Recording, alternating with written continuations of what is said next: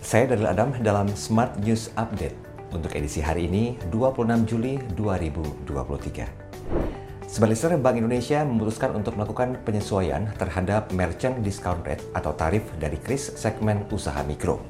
Tarif kris untuk pelaku usaha mikro akan diberlakukan berdasarkan nominal per transaksi progresif. Gubernur BI, Peri Warjio mengatakan tarif kris diubah menjadi 0% atau gratis untuk transaksi sampai dengan Rp100.000.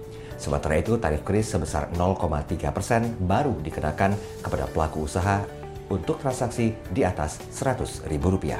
Kita beralih ke berita selanjutnya. Badan Penyelenggara Jaminan Sosial Ketenagakerjaan telah membayarkan jaminan kehilangan pekerjaan untuk 26.690 peserta dengan total nominal mencapai 159,1 miliar rupiah. Asisten Deputi Bidang Program Jaminan Kehilangan Pekerjaan dan Manfaat Layanan Tambahan Eli Ginanjar mengatakan jumlah peserta tersebut dihitung sejak periode Januari hingga Juni 2023 atau enam bulan terakhir. Bahkan jumlah penerima manfaat jaminan kehilangan pekerjaan ini meningkat 250% dari total penerima manfaat JKP selama periode Februari sampai Desember 2022.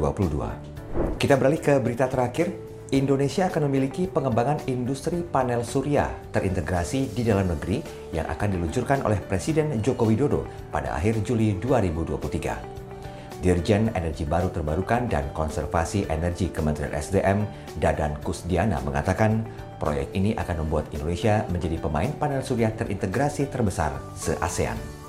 Sekian berita hari ini. Sampai jumpa dalam Smart News Update berikutnya.